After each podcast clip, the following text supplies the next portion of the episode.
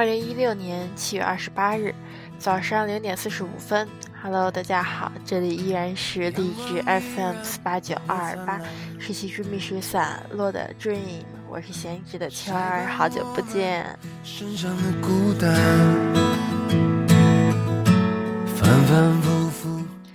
不好意思哈，拖了一个星期没有更新，但是这一个星期我还是干了很多事情的。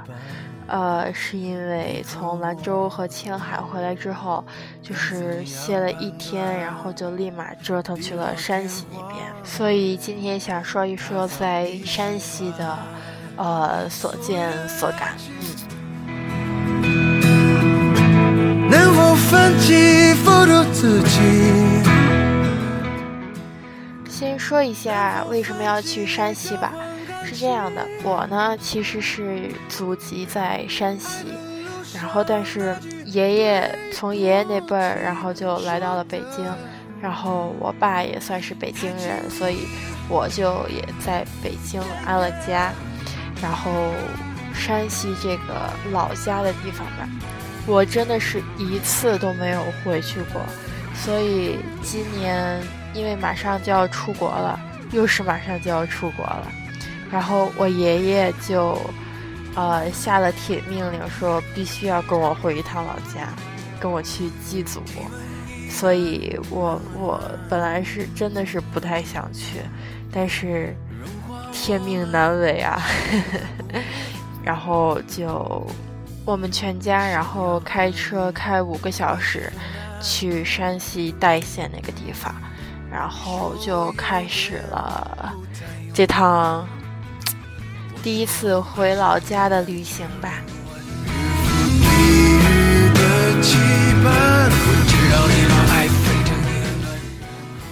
呃，这次回老家我有很多感受。第一个最直观的感受就是，我听不懂老家人说话呀，就是他们的那个山西口音，就是纯当地的那个口音，我是也不能说算是根本听不懂。但是有的时候他们一说快，然后就剩下我一脸懵逼的站在那里，不知道该如何回应。然后看他们都特别热情的说啊这个这个这个，然后 这时候就是你说着一口正正经经的普通话，反而觉得很很外地这种感觉，因为所有人都是那种说话，就你一个人感觉有点异类吧那种感觉。所以就是让我觉得再一次体会到了环境和习惯这两个理念。嗯，环境是就是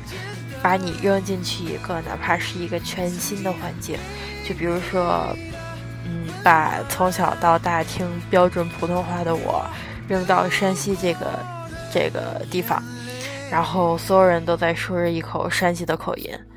我去了一共就只有三天。三天的时间就让我听惯了这种话，就是听着没有再那么奇怪了，而且我觉得再让我在那儿多待几天，我可能就会说了。这就是让我觉得，呃，人的适应能力还真是靠大环境，而且就算是把你放到一个全新的地方，可能刚开始就是不太舒服，但是。慢慢的也会，肯定立马就会适应这个环境的。但是，假如说你把一个山西人放到北京来，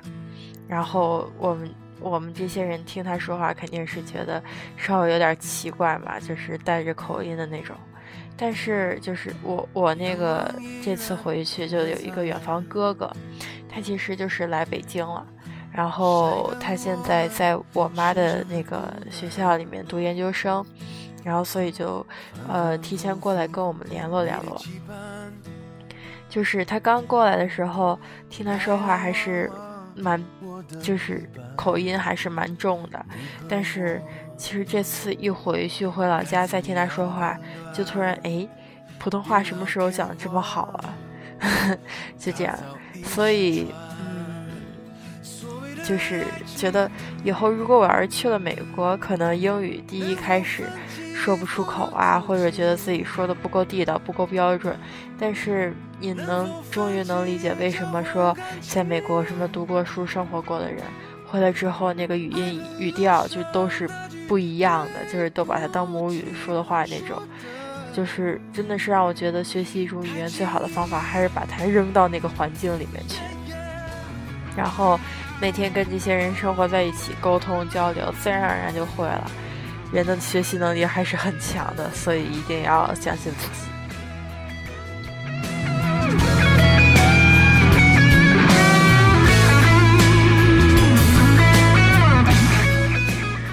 二一点呢，嗯，这次回山西，我去了好多就是名胜古迹吧，去了那个雁门关，然后还去了那个孔子的文庙。然后还有就是山西的鼓楼，就是那个特别高的城楼，然后还有一个什么塔，就是原来藏传佛教建的一个塔，然后还有很多，比如说角楼啊什么的。其实，在代县这个地方有很多很值得呃参观的景点，都是老古董、老文物了，真的是原汁原味放好几千年的那种。然后，但是在那个鼓楼上，就是你往下看的时候，就真的是觉得只有一种感觉，那就是可惜。就是其实很多城市都是这样，在中国啊，包括山西，包括北京，都是本来是有几千年历史、文化底蕴相当深的那种城市，但是后来在城市的建设中，把各种古董，然后什么城墙。然后古建筑全都拆得乱七八糟，就跟那个，呃，当年在北京就是城建的时候，然后梁思成不是发过声嘛？他说，就是最好不要把那个城里面就是拆掉，如果要是想建那个高楼大厦的话，建在城外面建一个中心，然后如果要把这个京城留下来，那以后真的是无价之宝。但是当时就是没有人听他的，然后就全都给拆了，全都拆了。完了之后，现在就这样乱七八糟的。然后山西也是这样，这次我只看到了一个角楼，因为剩下三个角楼都被拆掉了。这个角楼就是它，它那个城市是这样的，就是在那个代县正中间有一个鼓楼，然后那个鼓楼据说比天安门还要高三米。就是特别好的一座建筑，然后在那个鼓楼四周，然后它有四个角楼，这样就是放在那个呃代县城的四个角，这样你在那个鼓楼上面就可以看到四个角楼。它那个本来是这样子建的，但是三个角楼都被拆了，哎呦，真的是特别的可惜。然后包括它有一些山西的那些建筑，就是红墙绿瓦的，然后那个。那个房顶那个檐儿是那样翘起来的，然后就是瓦片儿那样摞起来的，这样的那种城墙和建筑，就是你可以在鼓楼旁边看到一些，但是剩下的全被拆掉了，然后被建的那些，因为在代县那个地方，就是它那个。呃，发展也没有特别先进嘛，也不会像北京这样高楼大厦的，就是你感觉就是他把以前那些古建筑给拆掉之后，建的是那种就是挺低端的土泥房子那种感觉，就小四方块的，就是感觉有种呃几十年前的北京那种老房子的感觉，就比如说什么筒子楼啊什么的，就是让你觉得。古风古韵没有了的同时，建设还特别低端，更何况是这种古城墙，它是无价之宝，它你以后多少钱，怎么怎么世界怎么发展，你都买不回来的。所以给我的感觉就是，正好现在我们这一代已经成年了，现在九零后已经开始把工作干得很有起色了，像我们这些九五后，马上就要步入社会了。我觉得我们的目标可能就是，就光说我，就真的很想变成一个很厉害的人，厉害到把控一些权利，去保护自己，不光自己，保护这个世界上真的是一些很珍贵的东西，然后希望自己不忘初心，然后不把这些真的很宝贵的东西交到那些利欲熏心的人的手里，然后让他们肆意妄为。我觉得这是我们真的是一个很重要的任务吧，传承嘛，对吧？不能让老祖宗的东西断在我们手里啊。所谓的爱情。这次旅行给我感受最深的一次，就是那天跟我爷爷去祭祖。所谓祭祖啊，我我还以为是一个多么高级的什么墓地啊什么的，但是其实就是在一个村儿里，然后他那个那一片就是不会有专门的那个排好的墓地，都是杂草，而且旁边还有庄稼，就是我一开始以为进了一片玉米地呢。然后，但是后来才发现，旁边长着杂草的地方，就是有很多墓，而且那些墓也没有很正式的墓碑啊什么的。就比如说，有钱人家可能就立一块大一点的碑，但是穷人家可能就连个牌楼都没有，就贴个条儿，也不是贴个条儿，就写张纸还是什么的，就放在前面了，就一块小石头什么的，就是不让人觉得这是一个很正规的墓。但是其实这个就是埋葬着我太爷爷太奶奶的地方。其实寻根嘛，应该就是这里了。跟想象中的可能有点不一样，但是这次旅行也真的挺好的，让我嗯找到了自己的祖先们。呃，然后站在墓地前面，然后就开始呃。站成两排，我爷爷还写了一张纸，满满的话，然后在墓地前面宣读。那个具体的我忘了他具体怎么说的，但是我清清楚楚的记住，第一句是“尊敬的父亲母亲”，什么儿子携一家来看你了，这样子。听到最后，听的真的是泣不成声的。因为爷我爷爷是一个很坚强的军人，他从来就是唯我独尊这样子，然后脾气也不好，但是脑子相当的灵通，然后呃也懂怎么为人处事，但是就是那种呃你对我好，我也对你好，你不对我好，我我加倍讨厌你那种。所以就是敢爱敢恨、嫉恶如仇的那种人。他念完之后，就是给爸妈磕头嘛，然后就跪在那个前面，然后就大哭了起来。真的是，他说儿子坚强了一辈子，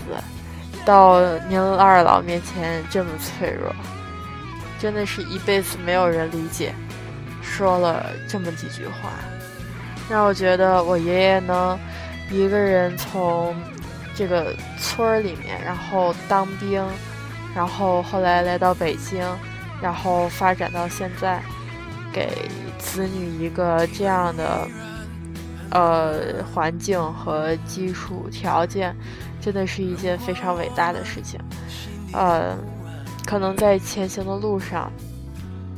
嗯，我奶奶也没有帮过他太多，真的是让他一个人觉得太孤单、太寂寞，然后还必须坚强起来，然后撑起一片天这样子。当时就燃起一种，就是非常自然而然由心底而生的那种敬畏感，和一是觉得长辈特别伟大，二是觉得。真的特别尊敬他，就是这样，没有他就没有我们现在所有的一切。然后我爷爷一直在哭，说我那个老母亲真的是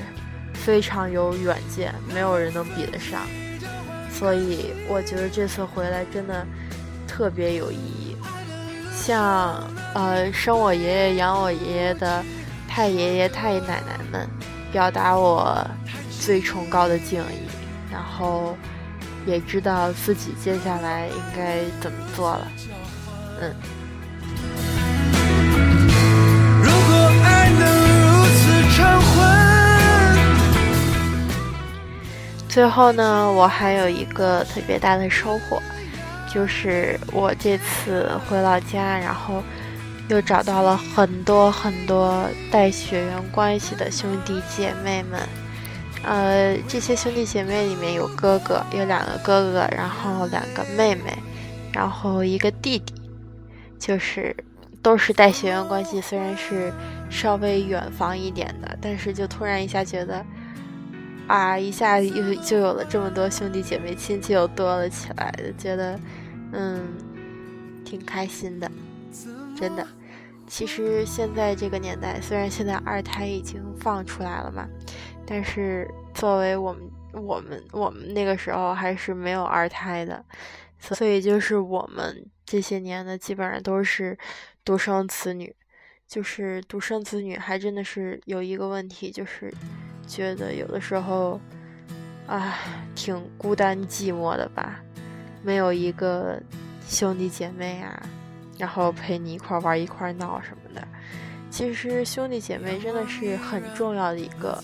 怎么说呢？人生的一个角色吧。因为就是我妈妈她做过研究说，人最开始学会和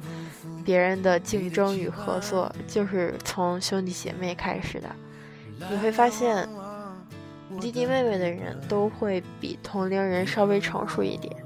然后有哥哥姐姐的人呢，就会比较调皮捣蛋那种。但是，怎么说呢？家里有这么一口子，感觉就是跟别人不一样。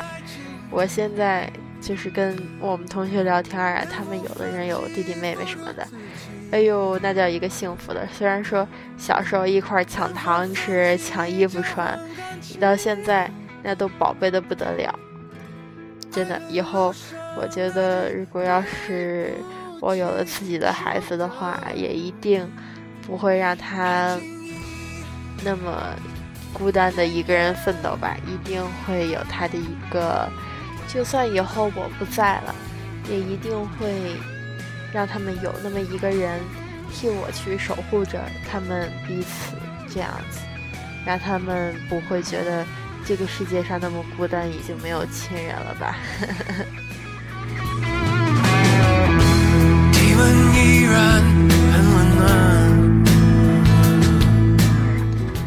哎呦，今天我觉得我说都不会话了，可能我一个星期没有录电台，已经不太会说话了。再加上这两天 嗓子不太好，